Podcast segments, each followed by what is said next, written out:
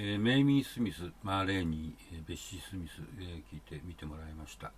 で、えー、とちょっとここでですね、そのセントルイス・ブルースっていう曲について、えー、話をしてみたいと思います。えー、とおそらく ダブリューシー ハンディが作った曲の中で一番有名な曲はこのセントルイス・ブルースで、まあ、今でも、えー、割と多くの歌手だったりミュージシャンが取り上げている、まあ、ジャズのスタンダードですけども、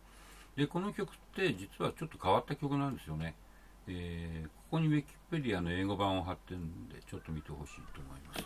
えーと、一つはこの曲って、えー、みっつのパートに分かれてます。A、B、C と言っていいのかな。で、えーまあ、ブルースだから、えー、A の部分はこれじゅうにしょうせつなんですね。で、まあ、一応ブルース進行になってます。で、問題は B の場所で、この B ってじゅうろくしょうせつなんですよ。で、しかもこれリズムがですね、えー、ハバネラっていう、あのーまあ、キューバ、キューバ生まれのリズムで、まあ、単語とも、えー、似てますけども、跳ねる感じのよんびょうしでタンタタンタンタンタタンタンっていう、えー、リズムですね。でこれはまあカリブ海リズムの基本中の基本みたいなもので、まあ、ここで、えー、ハンディがこれを使った理由っていうのは多分当時、えー、このリズムがアメリカ 北,